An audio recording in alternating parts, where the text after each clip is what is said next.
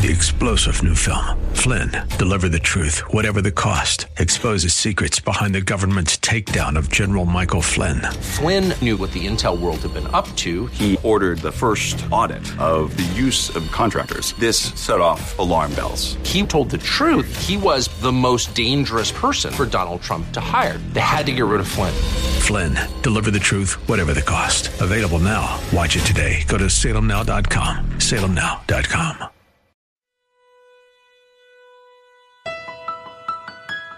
Now, the answer to Herod's question was really straightforward because the prophet Micah had given the exact location of the Messiah's birth centuries earlier in Micah chapter 5, verse 2. And uh, the biblical scholars knew that this was the birthplace of a very special king. It's interesting that Matthew quotes the Old Testament uh, scripture, but he misses a part, and it's a very important part. This is the part he includes.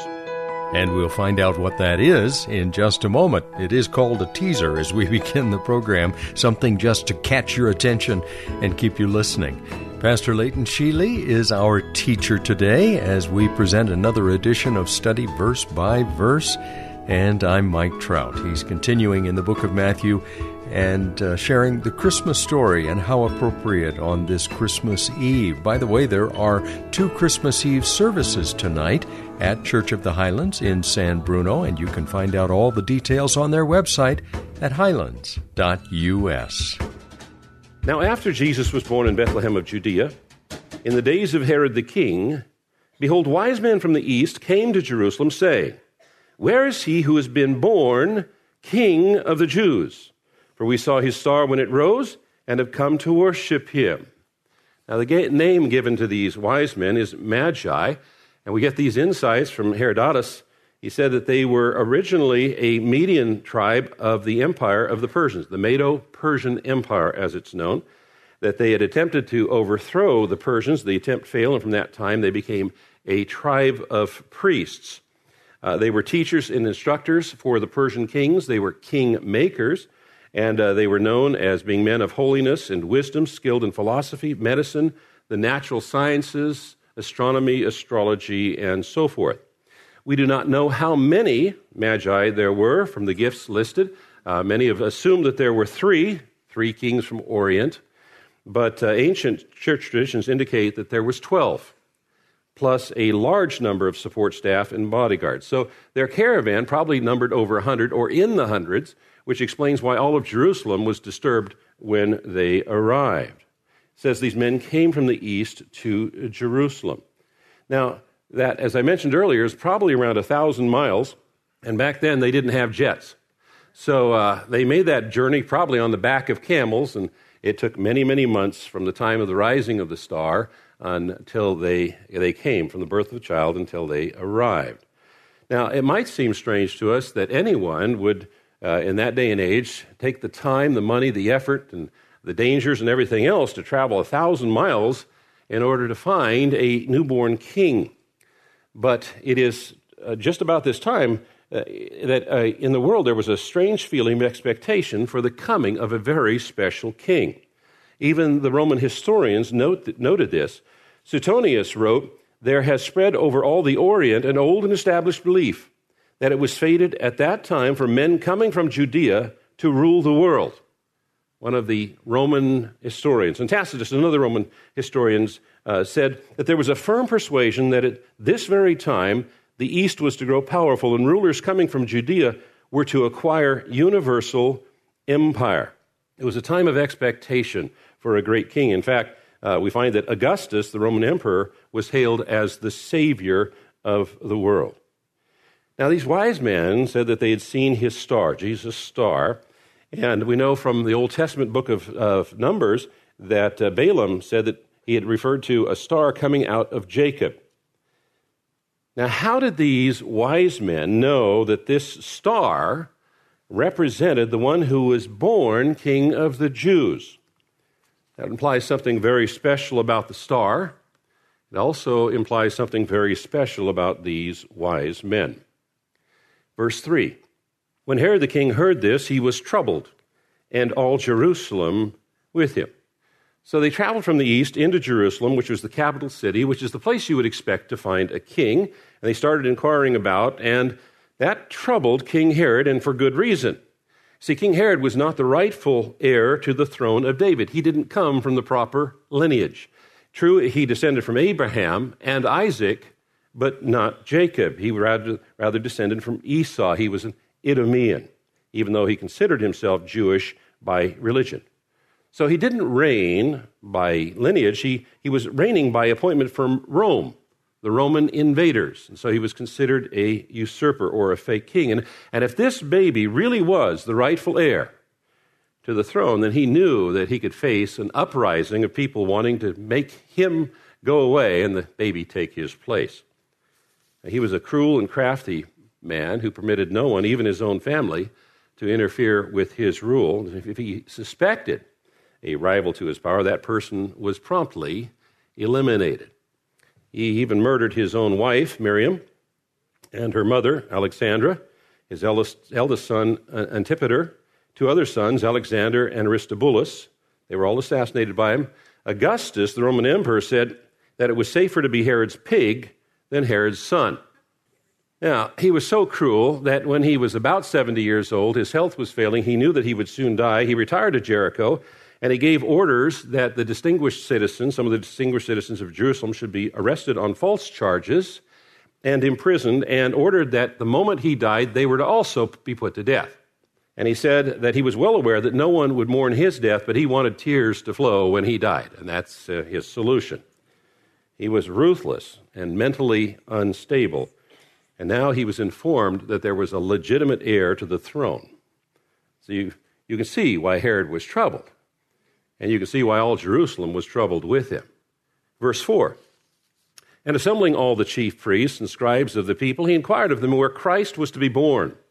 And they told him, In Bethlehem of Judea. For so it is written by the prophet, And you, O Bethlehem, in the land of Judah, are by no means least among the rulers of Judah. For from you shall come a ruler who will shepherd my people, Israel. So Herod needed some advice from some experts, and he called together the chief priests and scribes or teachers of the law. The chief priests were probably Sadducees, and the teachers of the law probably Pharisees. The groups did not get along. They had theological differences, but they did get along when they conspired together to put Jesus to death. And so, among these, Herod hoped to find someone who could explain where the Christ was to be born. Notice that the wise men came, came asking, Where's he who was uh, born king of the Jews? Herod asked where Christ was to be born. So someone connected the dots. Now, the answer to Herod's question was really straightforward because the prophet Micah had given the exact location of the Messiah's birth centuries earlier in Micah chapter 5, verse 2. And uh, the biblical scholars knew that this was the birthplace of a very special king. It's interesting that Matthew quotes the uh, Old Testament uh, scripture, but he misses a part, and it's a very important part. This is the part he includes.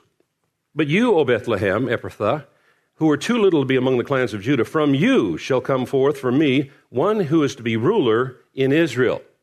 But the part that he's missing, Matthew misses from the Old Testament quotation, is whose coming forth is from old, from ancient days.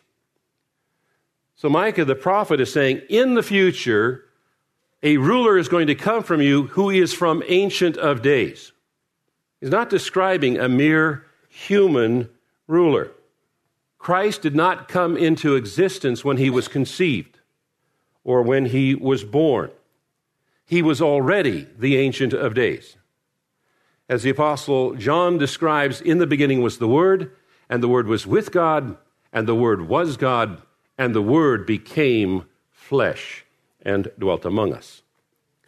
Verse 7 Then Herod summoned the wise men secretly and ascertained from them the time that the star appeared.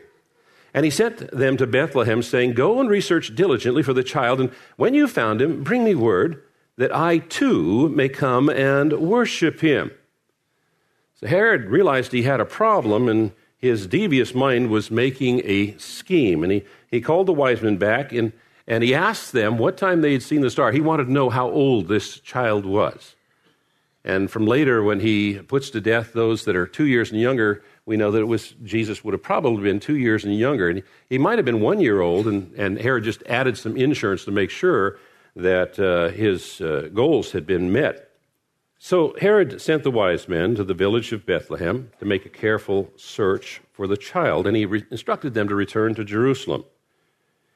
And the explanation that he gave is so that I can come and worship him too. But we know that that was not really his intention. His intention was not to worship the one born king of the Jews, but rather to put that little child to death. Now, Herod here is obvious. He's confident he's deceived the Magi because he doesn't send an escort with them to Bethlehem. He has no reason to doubt that they're not going to do what he's commanded them to do.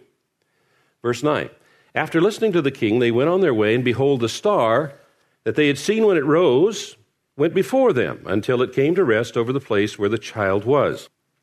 Now, we don't know what brilliant star these ancient magi saw, and there have been many suggestions over the years made by various scholars. In 11 BC, Halley's Comet was shooting across the sky.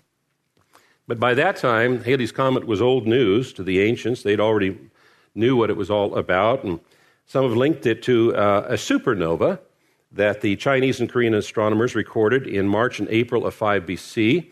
Others have suggested it was an alignment of Saturn and Jupiter around 6 BC. And then there was also another astronomical phenomenon in around 5 BC, and that is that the star Messori rose at sunrise and shone with extraordinary brilliance. The significance is the name Messori means the birth of a prince. And so it's quite possible that that uh, phenomenon triggered the astronomers to know that something had happened, a great king had happened. So we don't, we don't know what the Magi saw, but it was their profession to watch the heavens, and there was something that happened to trigger them to make a long journey to find this one who was born king of the Jews. This star is unusual indeed. Matthew doesn't tell us what it looked like or how it moved or how it was that the wise men found the very house uh, where Jesus was, but we do know that this star was exceptional. And, uh, and you can illustrate this for yourself uh, by going home tonight after dark, looking up into the sky, and figuring out which star your house is under. And uh, the darker the sky, the more stars are going to come through. They're up there by the billions. And so, you know, you might say that, well, my house is right under star PSR J 1302 6350 or something like that. And uh, somehow this star stopped over and pointed directly at the house where the child was. And there really is no adequate explanation of a celestial phenomenon that can answer what is described in verse 9. And we'll pick up right there and conclude this message on Christmas Day at this same time. I do hope you can join us. There are two Christmas Eve services tonight, and you can still join us. The details are on the website highlands.us. We'd love to see you. That's highlands.us. I'm Mike Trout. Have a blessed rest of your day, and come back tomorrow as we celebrate Christmas and open the Word of God to study verse by verse.